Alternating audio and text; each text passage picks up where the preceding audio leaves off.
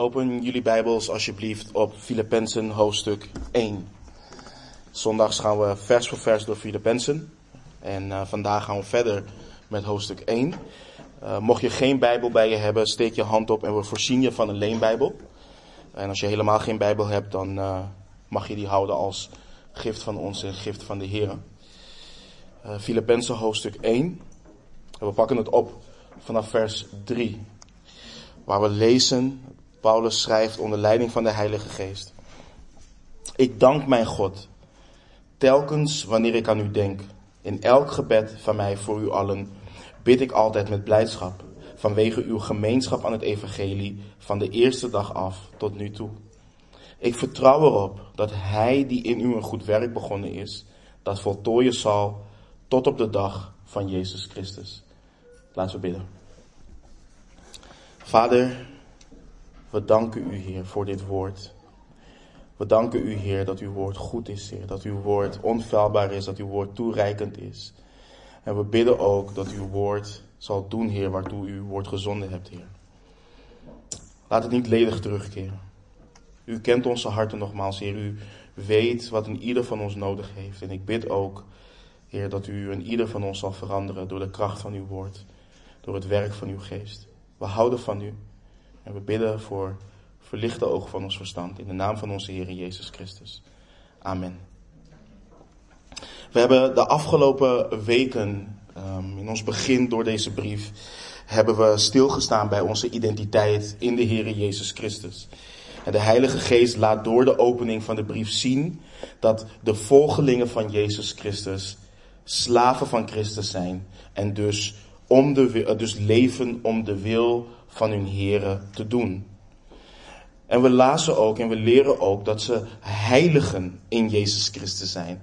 Wat inhoudt dat discipelen van de Heer Jezus Christus apart zijn gezet door God tot God. Ze zijn getrokken uit de wereld en leven puur en puur alleen om Hem te verheerlijken. Dat is waarom we hier zijn. Vorige week hebben we gekeken naar genade en vrede. Dat discipelen van Jezus Christus ontvangers zijn van Gods onverdiende gunst in tegenstelling tot het ontvangen wat ze verdienen, de toorn van God. Maar toen de goede tierenheid van God, onze zaligmaker, en zijn liefde tot de mensen, tot ons verschenen is, maakte hij onzalig. En niet op grond van de werken van rechtvaardigheid die wij gedaan hadden, want die zijn er niet. Maar vanwege zijn barmhartigheid door het bad van de wedergeboorte en de vernieuwing door de Heilige Geest. Wij dan, schrijft de apostel Paulus, gerechtvaardigd uit het geloof, hebben vrede bij God door onze Heer Jezus Christus. Gods onverdiende gunst aan mensen brengt vrede voor de ziel. Nou, vandaag kijken we naar versen 3 tot en met 6 zoals we zojuist gelezen hebben. Volgende week, zo de Heer het wil, komen we weer terug naar deze tekst. En gaan we kijken wat het betekent dat God een goed werk in ons begonnen is. Wat de tekenen zijn dat Hij een goed werk in ons begonnen is. Dus ook zekerheid kunnen hebben dat Hij het werk zal voltooien. En we niet beschaamd zullen worden op de dag van Jezus Christus. En over twee weken komen we weer terug bij deze tekst en lezen we hem tot vers 8. En zullen we kijken naar de tekenen van ware fellowship, ware gemeenschap. Maar vandaag wil ik met jullie kijken en wil ik jullie aandacht richten op de ware bron van blijdschap en dankbaarheid. Als, en, en, ik heb het vaker ook gezegd tijdens deze serie. Kijk, als wij ware blijdschap willen ervaren, dan moeten we zeker zijn wat onze bron van blijdschap is. Kijk, de blijdschap die Paulus zelf heeft, waarover hij schrijft, en wat door deze brief heen te zien is, is niet een blijdschap wat we zelf kunnen produceren. En het is ook niet een blijdschap die we kunnen faken. We moeten er zeker van zijn dat we geen misplaatste vorm van blijdschap hebben en een foute en uh, vergankelijke vorm van blijdschap hebben. We lezen dat de apostel Paulus God dankt. Telkens wanneer hij aan de Filippenzen denkt. Hij is God dankbaar voor hen. En het woord dank is een bijzonder woord in het Grieks. Het Griekse woord van genade komt voor in dit woord en schetst het idee dat iemand God dankt voor zijn genade. Het schetst het idee van iemand die erkent dat Gods genade werkzaam is, dat het zichtbaar is. En dat is dus ook wat Paulus doet. Hij zegt tegen de Filippenzen als het ware dat wanneer hij aan hen denkt, hij God dankt voor zijn genade aan hen. Hij prijst God voor zijn genade aan hen. En dat brengt blijdschap. Want we lezen dat Paulus schrijft in vers 4 dat hij in elk gebed voor hem, voor hen, voor, uh, van hem, voor hun, uh, allen bidt met blijdschap. En dat hij dit altijd doet. En let op het woord voor hun allen. Dat is zo belangrijk. Ik, ik, ik zei het al in onze introductie. De brief aan de Filippenzen is een brief van ware fellowship ook. Wanneer je ziet u geschreven in de brief, dan is het in het Grieks meervoudig. Dit is niet een, een, een individualistische brief. We moeten dat niet op die manier bekijken. We moeten het zien in het, uh, in, het, in het licht dat Paulus schrijft aan de hele gemeente. En wanneer hij dus ook zegt, ik bid met blijdschap voor jullie allen. En wanneer je denkt dat wanneer hij schrijft in hoofdstuk 4, dat de twee zusters die oneenigheid met elkaar hebben zich moeten verzoenen. Paulus laat weten, er is geen aanzien des persoon. Ik bid voor jullie allen met blijdschap. Ik dank, ik dank God voor jullie allemaal. Want Gods genade is bewezen aan jullie allen. Dat is waar hij zo dankbaar voor is. Dus Paulus is vreugdevol wanneer hij denkt aan de Filippenzen. En sta hier even bij stil. We kennen de omstandigheden waaronder de kerk in Filippi geboren is. We hebben gelezen in Handelingen 16 wat de apostel Paulus daar allemaal heeft meegemaakt. Hoe hij na het uitdrijven van een demon uit de slavin gesleurd werd naar de markt door de meesters van die slavin. Hoe de menigte, heel de menigte, als één man in verzet kwam tegen hem en tegen Silas. Hun kleren werden van hun lichamen afgerukt en ze werden vele stokslagen toegediend. En alsof dat niet genoeg was, werden ze in de gevangenis gegooid. En de cipier die de verantwoordelijkheid kreeg over hen, wierp hen in de binnenste kerker en zette hun voet vast in een blok. Al deze dingen heeft de apostel Paulus in Filippi meegemaakt. Maar wanneer hij dacht aan de Filippenzen, dankte hij God en bad hij met blijdschap. Ondanks het feit ook dat hij zo'n jonge kerk moest achterlaten na zo'n kort verblijf daar. Paulus bad met blijdschap. En het woord blijdschap, want we hebben het de afgelopen weken hebben we daarover, blijdschap, vreugde. dit woord is ook weer een belangrijk woord. dit, deze brief zit vol met blijdschap. En ook dit woord is in het Grieks gelinkt aan het Griekse woord voor genade. Dus Paulus is blij, hij is vreugdevol voor Gods genade aan de Filippenzen en hij dankt God voor zijn zichtbare en zijn werkzame uh, genade aan de Filippenzen. En dit leert ons dat blijdschap zoals gedefinieerd in de Bijbel, in Gods woord, niet iets is wat op zichzelf staat.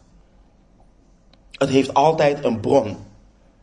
En die bron is de Heere God en de manier waarop Hij zijn genade, zijn goede tierenheid toont aan ons als zijn kinderen. Dat is hoe we ware blijdschap kunnen definiëren. Dat is hoe we ware blijdschap kunnen ervaren. Blijdschap, en dat is belangrijk om te weten, blijdschap en vreugde worden in Gods woord vaak als synoniemen gebruikt. En de reden dat men, en dat heb ik zelf ook vaak gedaan, de reden dat men blijdschap en vreugde aparte definities geeft, is vaak als antwoord op wat de wereld definieert als blijdschap en vreugde. Maar we hoeven dat niet te doen, want als we leren wat het in Gods woord betekent, dan weten we ook direct dat hoe de wereld het gebruikt gebaseerd is op eigen ideeën. Maar als je kijkt, en, en, en blijdschap is niet iets wat er pas tegenkomen in het, in het Nieuwe Testament, dat vooropgesteld. Als je kijkt naar hoe blijdschap in het Oude Testament wordt gebruikt en waarover we als Gods kinderen blij mogen zijn, dan zal het je verbazen dat het anders is dan hoe wij vandaag de dag vreugdevol kunnen zijn over de alledaagse dingen. En ik geloof ook dat dit onder andere te maken heeft met een tegenreactie op materialisme, wat terecht is. Maar wat we moeten doen is kijken naar de schrift en God door zijn woord ons denken laten hernieuwen. Kijk, wat we als eerste moeten begrijpen is dat alles van God is. Alles is van God. David erkent dat in Psalm 24, vers 1. Hij schrijft daar: De aarde is van de Heere en al wat zij bevat. De wereld en wie er, wie er wonen. De psalmist heeft dit niet van zichzelf. Dit is niet iets wat hij zelf verzonnen heeft. Dit is wat God zelf zegt in Exodus tegen Mozes op de berg. In Exodus 19, vers 5. Dan zegt de Heere God tegen Mozes, nu dan, als u nauwgezet mijn stem gehoorzaamt en mijn verbond in acht neemt, dan zult u uit alle volken mijn persoonlijk eigendom zijn, want heel de aarde is van mij. Heel de aarde is van de Heere God. Alles is van Hem. De apostel Paulus die bevestigt dat ook wanneer hij in Athene in gesprek is met de filosofen die zichzelf o zo wijs vinden. Hij zegt in Handelingen 17, vers 24 en 25 lezen we. De God die de wereld gemaakt heeft en alles wat daarin is. Deze die een Heere van de hemel en van de aarde is, woont niet in tempels die met handen gemaakt zijn. Hij wordt ook door mensenhanden niet gediend alsof hij iets nodig heeft, omdat hij zelf hij zelf aan allen het leven, de adem en alle dingen geeft. Hij doet dit. God heeft de wereld gemaakt. Hij heeft alles gemaakt wat erin is. Hij geeft aan mensen het leven, de adem en alle dingen. En waarom is het voor ons belangrijk om dit te weten en hieraan herinnerd te worden? Omdat wij als discipelen van de Heer Jezus als kinderen van de Allerhoogste God dan weten dat alles wat wij hebben, dat alle goede dingen van God komen. Alles. En dat wij daar vreugdevol over mogen zijn. We mogen ons verblijden daarin. Jacobus schrijft immers in Jacobus 1, vers 17. Elke goede gave en elk volmaakt geschenk is van boven en daalt neer van de Vader der lichten, bij wie er geen verandering is of schaduw van omkeer. Het komt bij Hem vandaan. Dit houdt niet in, vooropgesteld, dit houdt niet in dat je als, op, dat je, als je op onbetrouwbare wijze iets hebt verkregen, je dat aan God kan toeschrijven en daarover vreugdevol kunt zijn. Jacobus maakt ook duidelijk dat God niemand verzoekt. Hij maakt het heel duidelijk en dat God ook zelf niet met het kwade verzocht kan worden. Dus God stuurt niemand om te stelen, God stuurt niemand om te liegen, Hij stuurt niemand om te bedriegen, om iets te verkrijgen, zodat we daarna kunnen zeggen, we hebben het van God ontvangen, prijs de Heere, halleluja. Nee, dat is niet wat God doet. Maar al het goeds wat wij ontvangen, al het goeds wat wij ontvangen, ontvangen wij van God. Want alle dingen zijn van Hem en Hij geeft alle dingen. Paulus stelt in 1 Korinthe 4 vers 7 ook retorisch de vraag aan de Corinthiërs. En wat hebt u dat u niet hebt ontvangen? En als u het ook ontvangen hebt, waarom roemt u alsof u het niet ontvangen had? Dus alles hebben we van Hem. En ware blijdschap, ware vreugde ligt dus in het erkennen en dankbaar zijn voor Gods genade getoond aan ons. Zijn onverdiende gunst getoond aan ons in alles. En ik zei net al dat dit iets is wat we niet zelf kunnen produceren. We kunnen dit niet zelf opbrengen. Weet je, ware blijdschap, je kunt niet doen alsof je ware blijdschap hebt. En voor discipelen van de Heer Jezus, voor hen die wedergeboren zijn, gaat het leven wanneer we het volgende beseffen. Ware blijdschap, ware vreugde manifesteert zich, of manifesteert zich in de discipel van Christus, wanneer de Heilige Geest ons doet zien, wanneer Hij ons doet aanschouwen en erkennen dat de Vader ons genade schenkt in alle dingen door zijn zoon Jezus Christus. Dat is wanneer ware blijdschap zich manifesteert. Wanneer de Heilige Geest ons doet aanschouwen en erkennen dat de Vader ons genade schenkt in alle dingen door zijn Zoon Jezus Christus. En waarom ik dat zeg is dit. Er is geen genade buiten Christus. Er is geen genade buiten Christus. Dus wat wij moeten zien en waarover wij echt blij moeten zijn, is wanneer de Heilige Geest ons verlichte ogen van ons verstand geeft en ziet, dit is hoe de Vader met ons omgaat.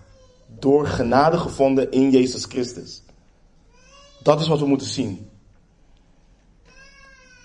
En ik zeg dit ook omdat blijdschap vrucht van de geest is. We lezen in Galaten 5:22. De vrucht van de geest is echter liefde, blijdschap, vrede, geduld, vriendelijkheid, goedheid, geloof, zachtmoedigheid, zelfbeheersing. Dit is iets wat de geest van God in ons doet. En we weten door de woorden van de Heer Jezus dat alles wat de geest doet in ons, hij doet om de Heer Jezus Christus te verheerlijken. En in de Heer Jezus hebben we ontvangen genade op genade. En de Vader heeft al deze dingen gedaan. Hij doet al deze dingen tot lof van de heerlijkheid van zijn genade waarmee hij ons begenadigd heeft in de geliefde. Dat is wat apostel Paulus schrijft in Efeze 1. Voor ons is het daarom zo essentieel om te weten, wat doet God? En waarom worden we dan opgeroepen om ons te verheugen? Om blijdschap te tonen? En in wat dienen we dat te doen en te zijn? En laten we kijken naar het Oude Testament. God riep mensen daar al op tot blijdschap. In Leviticus 23 lezen we bijvoorbeeld dat de Israëlieten zich moesten verblijden voor het aangezicht van de Heere hun God. En daar geeft God allerlei verordeningen met betrekking tot de Joodse feesten. Maar het is niet het feest waarin zij zich dienen te verheugen. Het is hetgeen waar het feest voor stond. Bijvoorbeeld de oogst die de Heere God gaf. De verlossing wat de Heere God heeft gegeven. En ga zo maar door. In Deuteronomium 12, wat we hebben behandeld, zien we dat ze zich dienden te verblijden in hoe ze God waarlijk konden dienen. Dat ze niet moesten offeren zoals de volken die ze zouden verdrijven.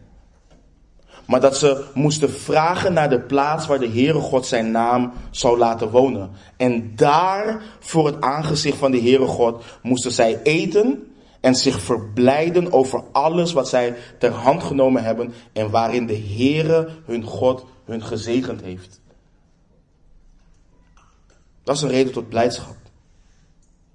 In Psalm 104 lezen we hoe de psalmist schrijft over de heerlijkheid, de grootheid van God in de schepping. En in versen 14 en 15 schrijft hij het volgende over God. Hij doet het gras groeien voor de dieren, het gewas ten dienste van de mens. Hij brengt voedsel uit de aarde voort, wijn die het hart van de sterveling verblijdt, olie die zijn gezicht doet glanzen en brood dat het hart van de sterveling versterkt. Hij geeft de dingen waarin men zich kan verblijden. En David dankt God ook in 1 Kronieken 29. Als je daar in je Bijbel naartoe gaat, 1 Kronieken 29. En het is een prachtig gebed van koning David daar. In, uh, vanaf vers 10 lezen we. 1 Kronieken 29 vanaf vers 10.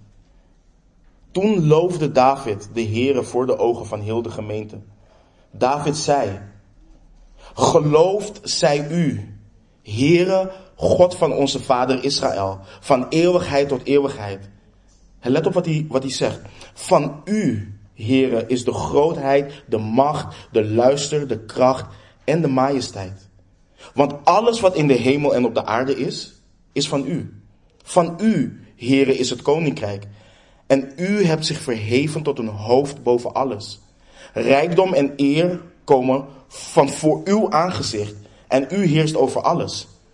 In uw hand is kracht en macht. In uw hand is het om ieder groot te maken en sterk te maken. Nu dan, o onze God, wij loven u en prijzen uw luisterrijke naam. Want wie ben ik en wat is mijn volk, dat wij de kracht zouden hebben om vrijwillig te geven zoals dit? Want van u is alles en uit uw hand hebben wij het u gegeven. Wat een gebed. David is machtig en rijk als koning, maar wat doet hij? Hij looft God. Hij eert God. Want van God is de grootheid, de macht, de luister, de kracht en de majesteit. Alles wat in de hemel en op de aarde is, is van Hem. Alles komt van Hem. En hij dankt God, want dat hij kan geven, komt ook door God. Dus je leest de enorme blijdschap van David. En David schaamt zich niet voor de dingen die hij heeft. Hij doet daar ook niet krampachtig over. Nee, hij looft hem die het gegeven heeft. En ik zei net al, weet je, als tegenreactie op materialisme zie, zie je tegenwoordig vaak een hele andere kant weer doorslaan. En dat is altijd het gevaar wanneer je reageert op iets. Je kunt altijd bijbels reageren op iets. En prijs de heren daarvoor, maar je kunt ook altijd weer doorslaan.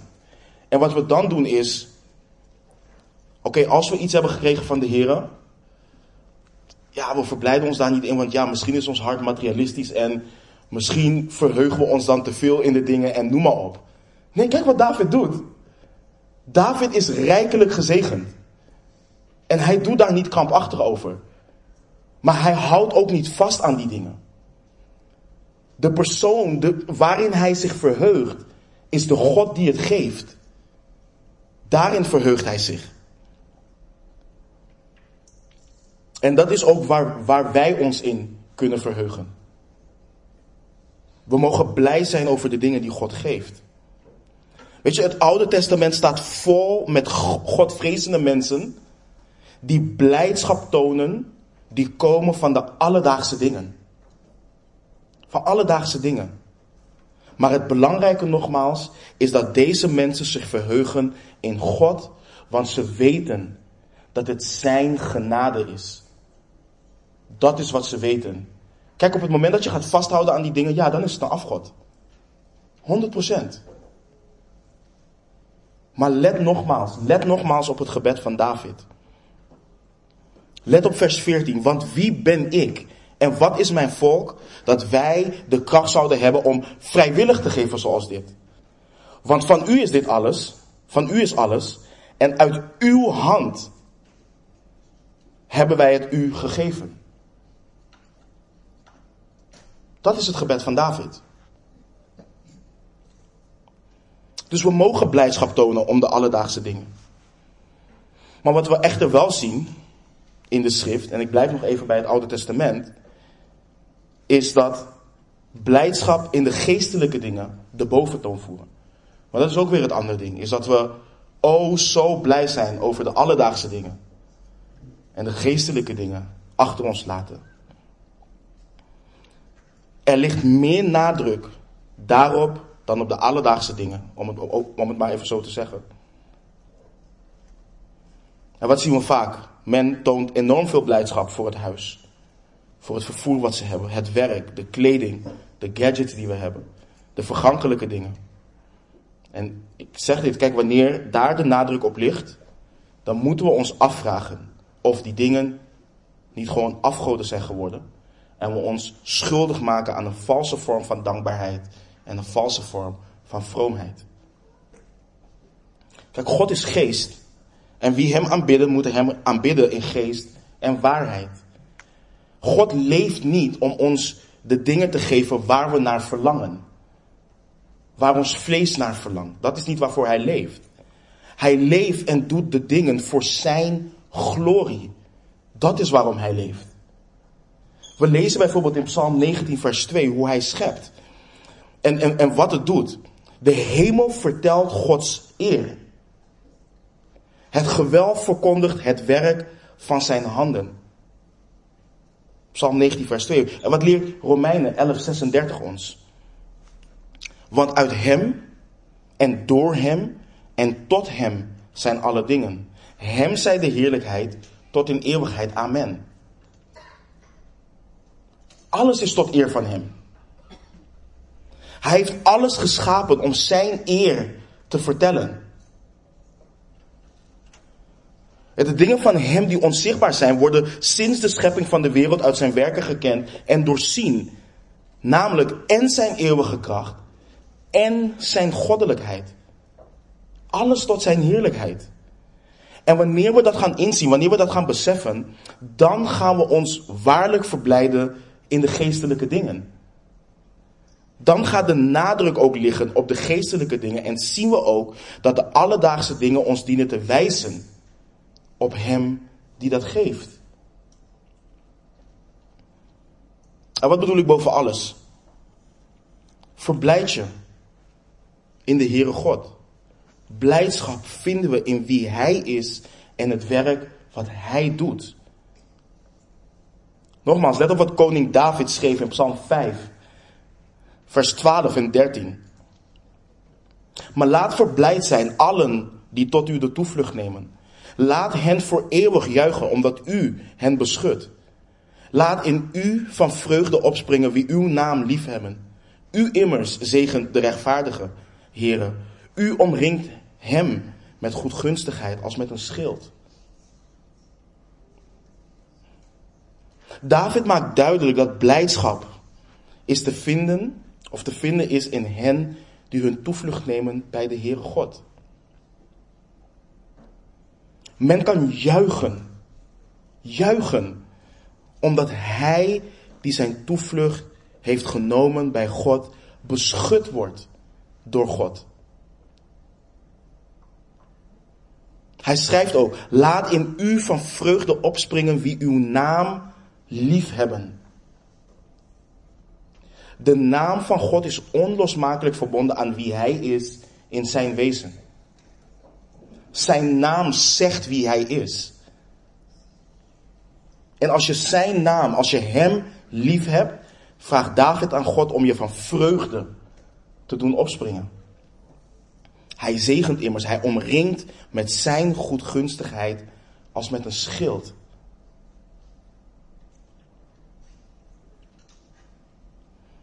We zien in de psalmen continu de oproep tot blijdschap. We zien ook de uiting van blijdschap in de, bijvoorbeeld de verlossing. Uh, wat Israël ten dele is gevallen toen God hen uit Egypte had bevrijd. Maar niet alleen dat. En dat is iets waar wij vandaag de dag echt veel van kunnen leren. Men verblijde zich zelfs in de verlossing wat nog moest komen. Als je de profeet Habakkuk leest. En Habakkuk zijn blijdschap ligt in God. Het ligt niet in, in zijn omstandigheden. Wat er ook gebeurt, hij, spreekt, springt van vreugde op in de, in de Heer. Als je naar Habakkuk 3 gaat. En dan lees je vers 17 tot en met 19. Let op wat Habakkuk zegt. Al zal de vijgenboom niet in bloei staan en er geen vrucht aan de wijnstok zijn. Al zal de opbrengst van de olijfboom tegenvallen en zullen de velden geen voedsel voortbrengen. Al zal het kleinvee uit de kooi verdwenen zijn en er geen rund in de stallen over zijn. Let op wat hij, let op wat hij schrijft. Ik zal dan toch in de heren van vreugde opspringen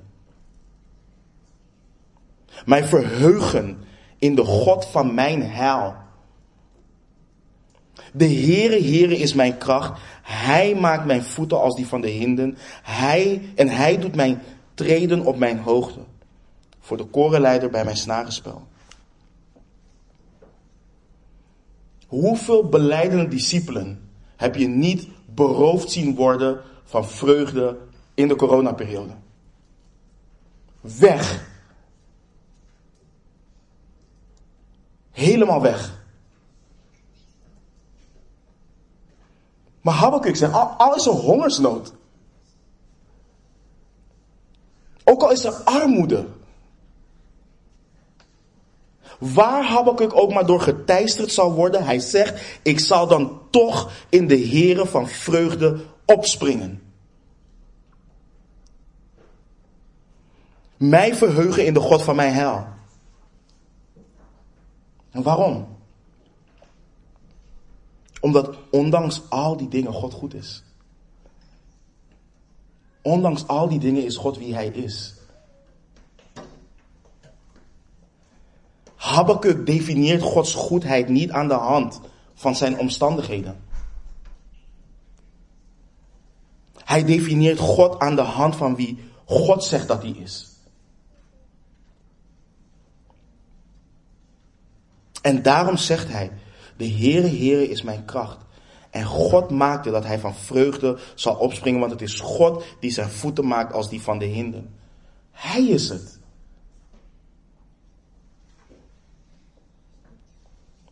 Hij is het.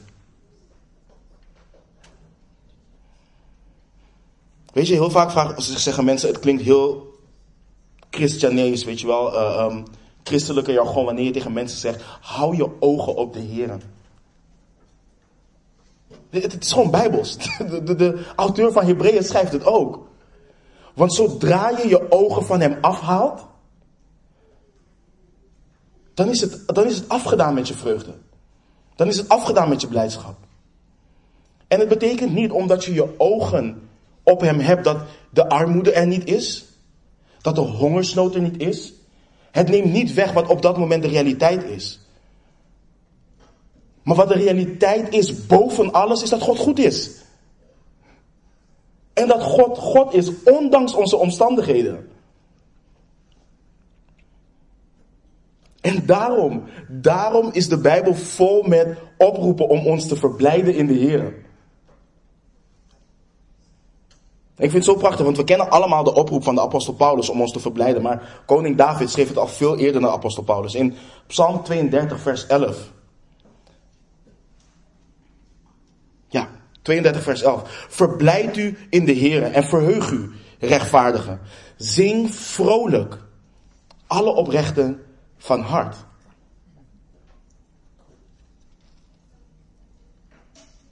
Als jij gerechtvaardigd bent in Christus, dan spreekt dit vers regelrecht tot jou. Verblijd je. Verheug je. Zing vrolijk. Want we hebben daar reden toe. Hij is gestorven voor onze zonden en hij leeft.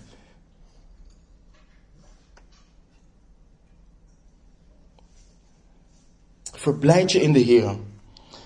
En als een gelovige zich echt wil verblijden in de Heer en zich echt wil verheugen in Hem, en ik zei het net al, dan dient de discipel God te kennen. En daarom, daarom is een belangrijke bron van blijdschap voor ons Gods woord. Gods onfeilbaar en toereikend woord. Soms zeggen mensen wel eens van ons hier als gemeente van ja, jullie aanbidden de Bijbel. Nee, ik aanbid de God van de Bijbel. Maar zijn woord is zo goed, want het is zijn woord. En God heeft ervoor gekozen om zichzelf kenbaar te maken in en door zijn woord. En daarom is zijn woord een reden, een bron voor ons tot blijdschap. Lees bijvoorbeeld in Lucas, waar de Heer Jezus, Lucas 24, vers 27 zegt, hij zei, en hij begon bij Mozes en al de profeten en legde hun uit wat in al de schriften over hem geschreven is. Over hem. Of in Johannes 5, vers 39. U onderzoekt de schriften. Want u denkt daardoor eeuwig leven te hebben. En die zijn het die van mij getuigen. Dus waarom is het een bron van blijdschap? De schrift getuigt van God. Van kaf tot kaf gaat het over God. En als we dat weten, en als we ons ook beseffen dat heel de schrift is ingegeven door God, als we inzien en erkennen dat de profetie destijds niets is, niet is voortgebracht door de wil van de mens, maar heilige mensen van God, door de Heilige Geest gedreven, dan hebben we reden om ons te verblijden. Want daarin leren we God kennen. Daarin leren we kennen wie Hij is, wat Hij gedaan heeft, wat Hij doet en wat Hij nog gaat doen. Gods woord is een bron tot blijdschap, tot vreugde. Let op wat de psalmist schrijft in Psalm 119, vers 16.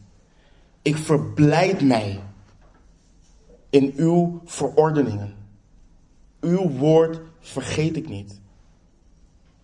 De psalmist verblijdt zich in de verordeningen van God, in de geboden van God. In vers 24 herhaalt hij het en bevestigt hij dat weer. Waarom? Door de geboden te kennen en zich daaraan te houden, zou de psalmist en ieder kind van God niet beschaamd worden. Dat is wat we lezen in Psalm 119. De psalmist zou God loven met een oprecht hart. De psalmist zou zijn pad zuiver houden. Hij zou niet afdwalen. Hij zou niet zondigen tegen God als hij de belofte van God in zijn hart zou opbergen. Het is een bron van grotere blijdschap dan alle bezit. Het zijn zijn raadgevers. Hij zal levend gemaakt worden, overeenkomstig Gods woord. Hij zou inzicht ontvangen. En door te treden op het pad van Gods geboden zal hij vreugde vinden. Want Gods bepalingen zijn goed. En waarom zijn ze goed? Omdat ze komen van Hem die goed is. Ze komen van Hem die goed is. En waarom verblijdt Hij zich nog meer? Hij schrijft in Psalm 119 ook, Gods woord is de waarheid. Het is de waarheid. En de Heere Jezus bevestigt dat in Johannes 17, in zijn gebed. En het is een troost in zijn ellende. Midden in de nacht. Ik weet niet hoeveel van jullie dit doen, maar we lezen de psalmist. Midden in de nacht stond de psalmist op om God te loven voor zijn rechtvaardige bepalingen. Zoveel blijdschap brengt het. Zo kunnen we heel Psalm 119 doorlopen. Maar broeders en zusters, ik hoop dat jullie zien dat God door zijn woord zelf zegt dat blijdschap in Hem en in Zijn woord te vinden is.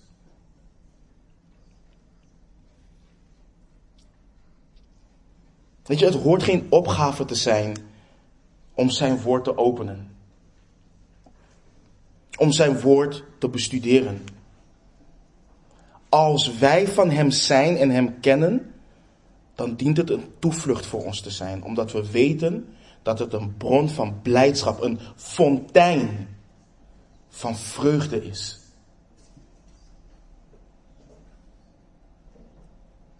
Nogmaals, het, het hele Oude Testament staat vol met redenen tot blijdschap. We zagen het in de alledaagse dingen, maar hier zien we het in de geestelijke dingen. In en door het woord van God vinden we Gods heilsplan, vinden we hoop, de verlossing die hij beloofd had aan Adam en Eva in Genesis 3, 15 in en door het woord vinden we de belofte hoe God niet alleen zou omzien naar Israël en dat verlossing alleen was voor Israël, maar hoe hij zou omzien naar de heidenen. Nou, wij die etnisch gezien geen Joden zijn. Maar veel van die redenen die we zien in het Oude Testament tot blijdschap waren een, een schaduw. Waren als het ware bedekt met een sluier en volledig zichtbaar geworden in hem door wie de Vader overvloedig zijn genade heeft getoond. In onze Heer Jezus Christus. En we zien dat al zo vroeg als in de geboorte van de Heer Jezus Christus. Eigenlijk zien we het al in de aankondiging van de geboorte van Johannes de Doper in Lucas 1. Waarin de engel Gabriel zegt dat er veel blijdschap en vreugde zal zijn voor hen. En dat velen zich zullen verblijden over de geboorte van Johannes de Doper. Want hij is de stem in de woestijn die roept om de weg van de Here recht te maken.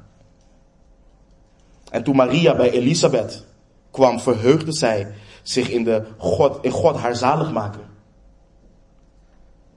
Maar in Lucas 2 zien we op een gegeven moment een engel van de Here verschijnen aan, aan herders. En dan zegt hij in versen 10 en 11. Wees niet bevreesd, want zie, ik verkondig u grote blijdschap. die voor heel het volk wezen zal, namelijk dat heden voor u geboren is, de zaligmaker. In de stad van David, hij is de Christus, hij is Christus, de Heere.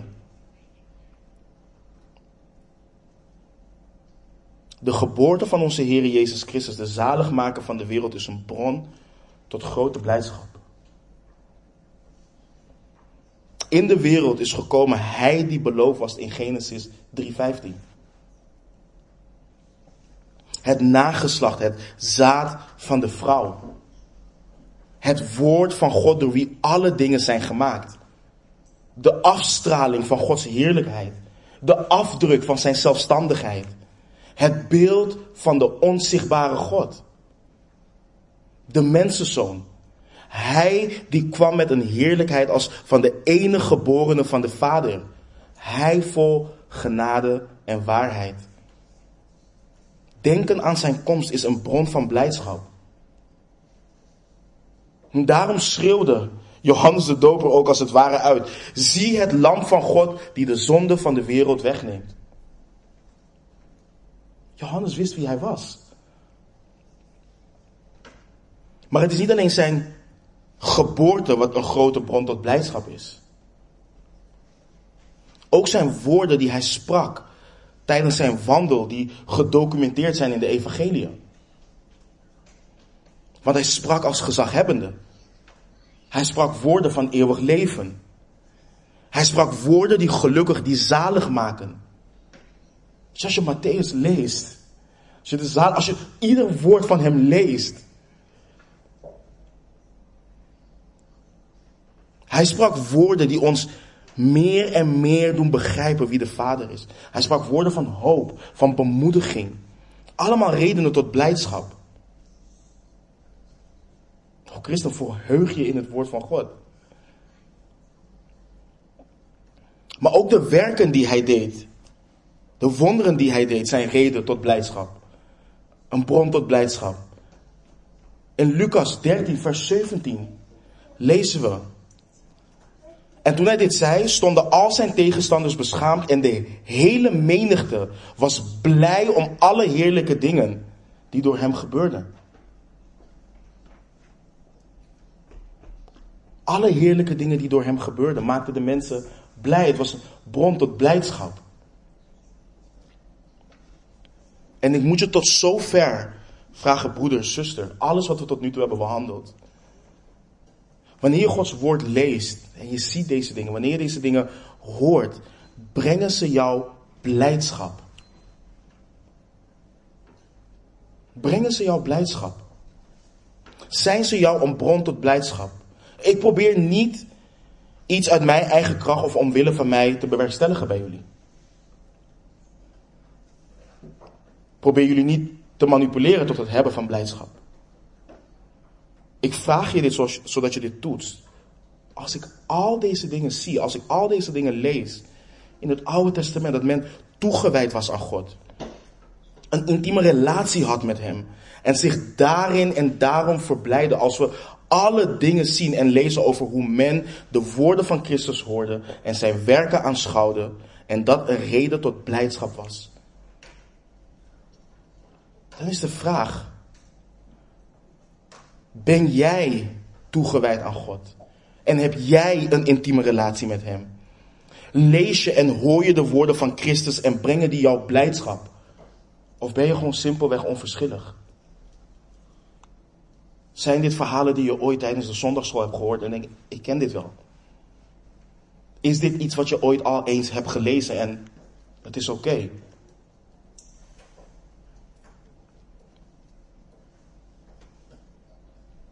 Heb je hem aanschouwd? En aanschouw je hem nog steeds? Weet je, er bestaat niet iets als een discipel van de Heere Jezus zonder blijdschap. Dat bestaat niet. Ja, we kunnen perioden kennen van verdrukking. We kunnen perioden kennen van moeilijkheden, strijd, rouw, al die dingen. Maar het bestaat niet dat een ware discipel van Jezus Christus niet gekenmerkt wordt door blijdschap. Het bestaat niet. En als je niet gekenmerkt wordt door blijdschap, dan moet je als beleidende discipel afvragen: ben ik waarlijk een discipel? Ben ik waarlijk een discipel? Want het kan niet. Het bestaat niet als je weet wat jouw staat was. Het bestaat niet dat de levende God, die heilig en rechtvaardig is, onverdiend zijn liefde aan jou toont, jij daar niets voor kan doen, en gewoon zegt, ik trek jou uit duisternis en je bent nu van mij. Als dat jou geen blijdschap brengt, dan heb je dat nooit ervaren. Dan heb je het niet ervaren. En jullie weten, ik sta hier niet om jullie oren te kietelen. Ik wil dat jullie zekerheid hebben van jullie zaligmaking. En als je hierdoor twijfelt, dan moet je vluchten tot Hem die het alleen kan geven.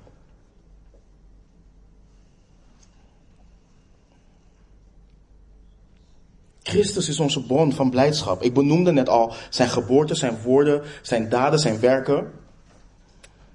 Nog een bron van blijdschap voor ons zou moeten zijn de dood van onze Heer Jezus Christus.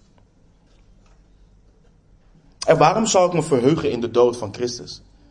Ik weet niet of jullie de vraag ooit hebben gehad. Waarom zou een vader zijn zoon kruisigen? Dat is toch geen liefde? Waarom, waarom zou hij dat doen? Dus waarom zou ik me moeten verheugen in de dood van Christus? Want hij is vermoord. Hij, hij, hij onderging de doodstraf. Een verachtelijke dood. Hij stierf de dood van verraders, moordenaars en rovers. Waarom zouden we ons moeten verblijden en niet boos moeten zijn? Hij was onschuldig en stierf alsof hij de zondaar der zondaren was. Onrechtvaardig. Hij was verworpen. Zijn leer was verworpen. Zijn werken. En in plaats van hem vrij te laten, hebben ze een bloeddorstige rebel als um, Barabbas uh, vrijgelaten. Waarom verblijd ik me hierin? Waarom is dit een bron tot blijdschap voor ons? Omdat we zien wat hij werkelijk volbracht aan het kruis. Dat is waarom het een bron van blijdschap is. Hij stierf daar als onbaatzuchtige verlosser in plaats van de zelfzuchtige mens. Hij stierf als redder van de wereld. En ik verblijd me omdat dit overeenkomstig de profetie is van Jesaja in Jesaja 53. Als je in je Bijbel naar naartoe gaat, dan lezen we vanaf vers 4. Jesaja schrijft, honderden jaren voor de kruising van de Heer Jezus. Voorwaar, onze ziekten heeft Hij op zich genomen. Onze smarten heeft Hij gedragen. Wij hielden Hem echter voor een geplaagde, door God geslagen en verdrukt. Maar Hij is om onze overtredingen verwond, om onze ongerechtigheden verbrijzeld. De straf die ons de vrede aanbrengt, was op hem. En door zijn striemen is er voor ons genezing gekomen. Wij dwaalden allen als schapen. Wij keerden ons ieder naar zijn eigen weg. Maar de Heere heeft de ongerechtigheid van ons allen op hem doen neerkomen. Toen betaling geëist werd, werd hij verdrukt, maar hij deed zijn mond niet open. Als een lam werd hij ter slachting geleid, als een schaap dat stom is voor zijn scheerders, zo deed hij zijn mond niet open.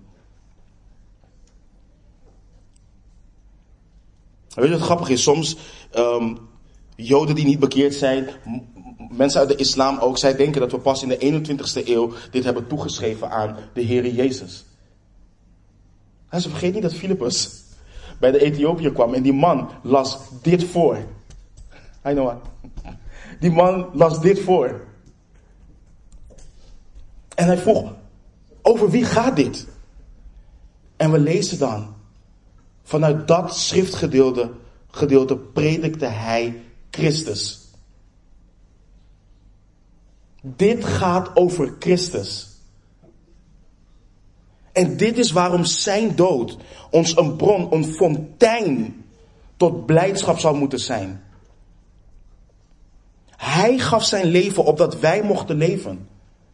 Hij dronk de drinkbeker van Gods toorn, die wij verdienen om te drinken tot op de laatste druppel. Onze ongerechtigheid is op hem geplaatst. Om onze ongerechtigheden is hij verbrijzeld. En we lezen ook in hetzelfde hoofdstuk. Het heeft de vader behaagd om zijn zoon te verbrijzelen. Door zijn striemen is er voor ons genezing. Door zijn dood is er verlossing. Hij heeft alles volbracht. Christus is de verzoening voor onze zonden. O christen, verblijd je. Verblijd je.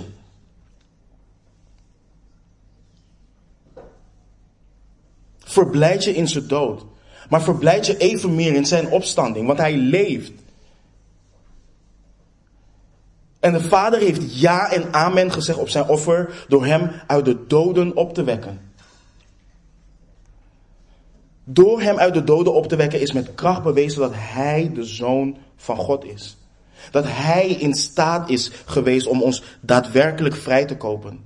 En we hebben zekerheid dat al onze zonden zijn weggedaan door zijn dood en wederopstanding. Dat God niet meer denkt aan onze zonden en dat de geest van de heiliging in ons woont. En dat de Vader in Christus door de geest een goed werk in ons begonnen is. Verblijd je. Dank God. Dat is onder andere waarom Paulus God dankt voor de Filippenzen. Dat is Gods genade bewezen aan hen. En die genade bewezen aan hen manifesteerde zich in gemeenschap in het evangelie. En het gaf de apostel Paulus zoveel vertrouwen en zoveel zekerheid dat hij blij kon zijn dat God tot op de dag van Jezus Christus dat werk zal blijven doen en voltooien. Wat een zegen.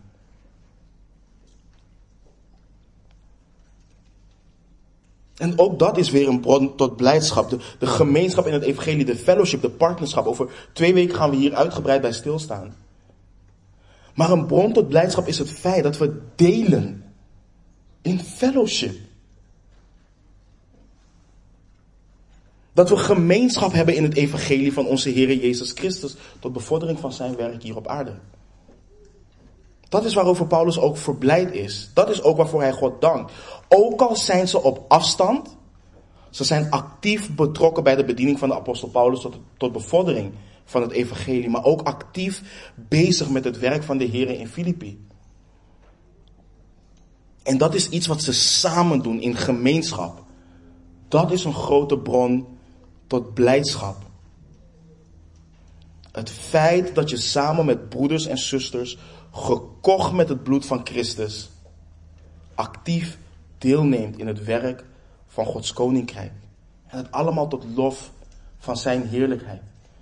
Gisteren zaten we bij een bruiloft zaten we aan tafel en er zat een stel aan tafel met ons, een ongelovig stel. En een broeder begint Christus te delen met hen. En een zuster deelt Christus met hen. En het brengt zoveel blijdschap om te zien dat Christus gewoon gedeeld wordt daar.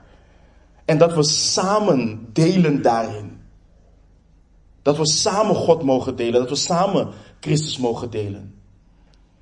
Maar ook dat men mag zien dat wij samen delen in het evangelie.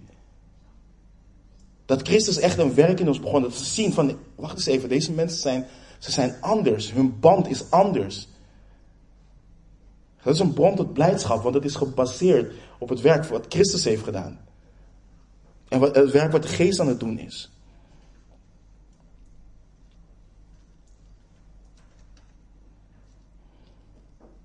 Weet je, ook al brengt het werk van het evangelie verdrukking met zich mee.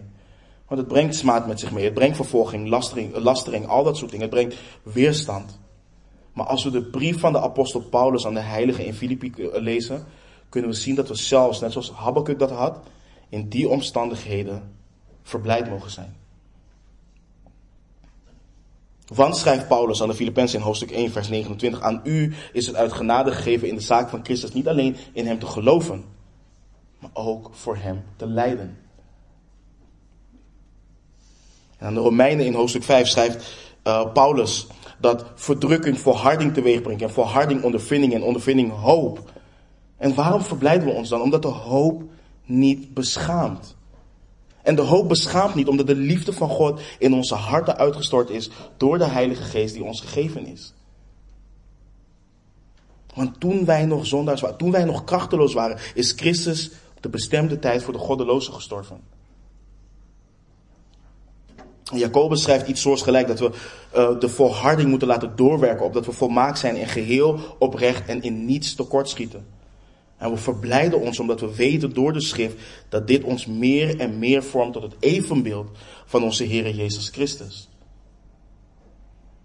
De Vader werkt hier doorheen en snoeit opdat we vrucht mogen dragen. Hij laat al deze dingen meewerken ten goede. Het is allemaal een bron, een reden tot blijdschap. En als laatste waar ik vandaag bij wil stilstaan. Een enorme bron tot blijdschap. Is de hoop van zijn komst. De hoop van zijn komst. Een discipel van de Heere Jezus verwacht met blijdschap de zaligmaker uit de hemel. Paulus wees hen op de dag van Jezus Christus. We gaan daar volgende week uitgebreider bij stilstaan. Want, het, wat goed is, maar wat goed is om bij stil te staan, is dat als we hem hebben aanschouwd in en door zijn woord, als wij ons verblijden in al de dingen die hij heeft gedaan en wat hij nu aan het doen is door zijn kerk heen ter bevordering van het evangelie, dan kijken we ook uit naar zijn komst. En dat is iets wat we door het Nieuwe Testament heen zien. In Titus 2 zien we hoe de apostel Paulus daarover schrijft. Titus 2, vers 11 tot en met 13. Want de zaligmakende genade van God is verschenen aan alle mensen. En leert ons de goddeloosheid en de wereldse begeerte te verlogenen. En in deze tegenwoordige wereld bezonnen, rechtvaardig en godvruchtig te leven. Terwijl wij verwachten de zalige hoop en verschijning van de heerlijkheid van de grote God en onze zaligmaker Jezus Christus. Aan de Corinthiërs schrijft Paulus ook en laat hij weten dat de Corinthiërs ook leven met de verwachting van de komst van Christus. In 1 Korinthe 1, vers 4 tot en met 8 schrijft hij, ik dank mijn God altijd voor u. Vanwege de genade van God die u gegeven is in Christus Jezus. U bent namelijk in alles rijk geworden in Hem, in alle spreken en alle kennis, naarmate het getuigenis van Christus bevestigd is onder u. Zodat het u aan geen genadegave ontbreekt, terwijl u de openbaring van onze Heer Jezus Christus verwacht God zal, zal u ook bevestigen tot het einde toe, zodat u onberispelijk zult zijn op de dag van onze Heer Jezus Christus. En ook de apostel Johannes verwachtte de komst van onze Heer Jezus Christus. In zijn eerste brief, uh, in zijn brief 1 Johannes, schrijft hij aan het einde van het tweede hoofdstuk en het begin van het derde hoofdstuk, het volgende, 1 Johannes 2, versen 28 en 29. 1 Johannes 2, versen 28 en 29. En nu, lieve kinderen, blijf in Hem. Opdat wij vrijmoedigheid hebben wanneer Hij geopenbaard zal worden en niet door Hem beschaamd gemaakt worden bij Zijn komst. Als u weet dat Hij rechtvaardig is, dan weet u dat ieder die de rechtvaardigheid doet uit Hem geboren is. En hoofdstuk 3 vanaf vers 2 en 3, of versen 2 en 3. Geliefden, nu zijn wij kinderen van God. En het is nog niet geopenbaard wat wij zullen zijn. Maar wij weten dat als Hij geopenbaard zal worden, wij Hem gelijk zullen zijn. Want wij zullen Hem zien zoals Hij is. En ieder die deze hoop op Hem heeft, reinigt zich zoals Hij rein is. In openbaring zien we ook dat er met rijke hassend verlangen wordt uitgekeken naar de komst van onze Heer Jezus Christus. En je ziet dus ook waarin wij ons kunnen verblijden. En daarom bijvoorbeeld is het nuttige van het avondmaal niet een routine, maar ook een reden tot blijdschap. Want aan de Corinthiërs schrijft de apostel Paulus in 1 Korinthe 11 vers 26. Want zo dikwijls als u dit brood eet en deze drinkbeker drinkt, verkondigt de dood van de Heer totdat hij komt. Zo, wanneer we hieraan denken, dient dat ons blijdschap te geven. Onze Heer Jezus Christus komt en zoals er staat, Maranatha. Hij komt. We zullen voor altijd bij Hem zijn, met Hem zijn. En dat is onze reden tot blijdschap. Kijk, soms verblijden mensen zich alleen omdat ze dan van deze wereld af zijn. Klaar zijn met alle goddeloosheid. En begrijp me niet verkeerd. Iedere discipel hoort te hopen dat Christus komt om te oordelen over de goddeloosheid van deze wereld. Maar waar de nadruk op ligt, lazen we ook in 1 Johannes 3, 2, is dat we Hem zullen zien zoals Hij is. Zijn komst draait niet om ons, het draait om Hem. Het draait volledig om Hem.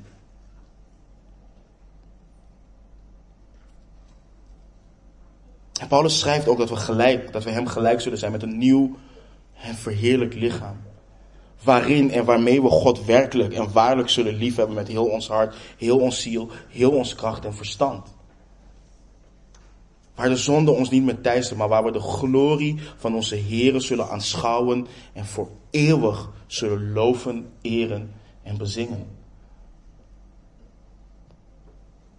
Het is een bron van blijdschap. Als we alles pakken wat we hebben behandeld. De alledaagse dingen waarvan we mogen genieten in de Heer, waarin we ons dienen te verblijden door zijn genade. Eten, drinken, gezondheid, materiële zegeningen, de schepping. Voor de mensen die getrouwd zijn, hun partner.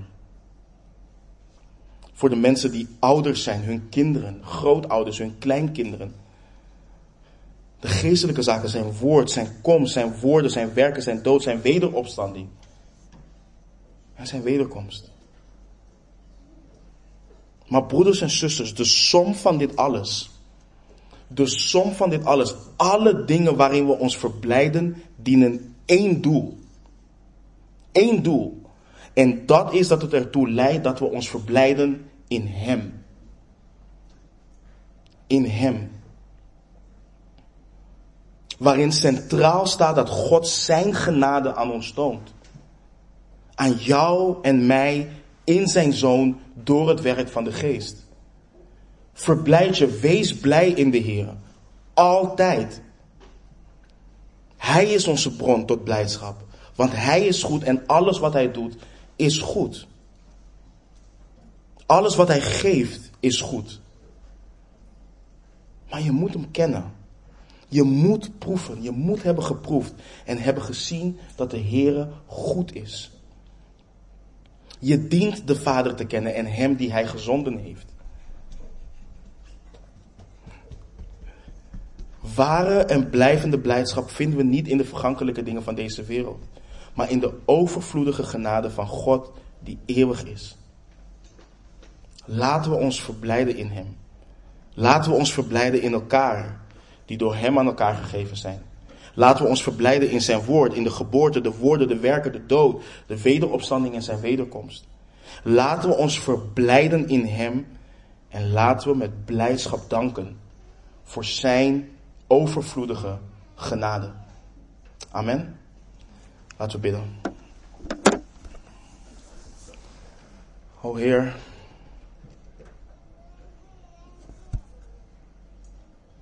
Hoe vaak halen wij onze ogen van onze Heer Jezus Christus af?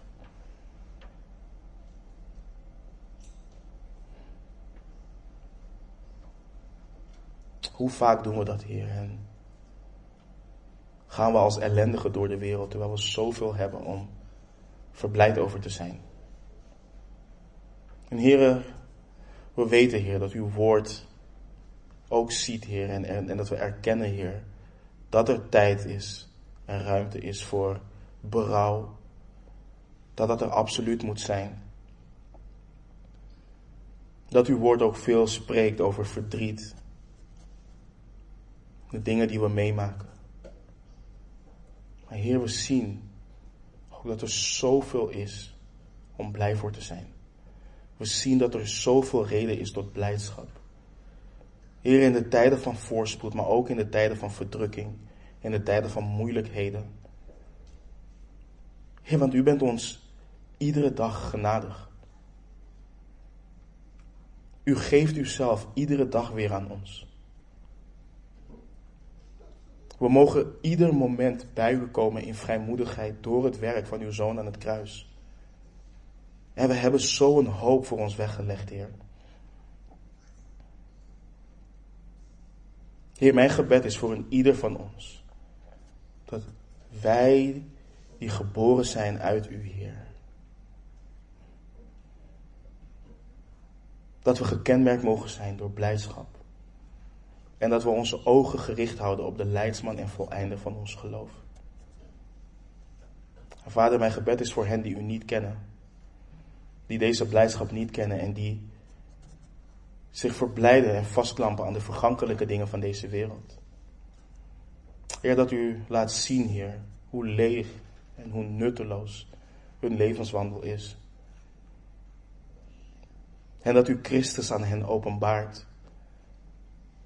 En zij berouw ontvangen over hun zonde en zich bekeren tot u, Heer, tot de levende God. En dat ze waarlijk vrede en vreugde mogen gaan ervaren in u, Heer. Heer, laat deze gemeente gekenmerkt worden door blijdschap. Heer, want u bent goed en u doet goed.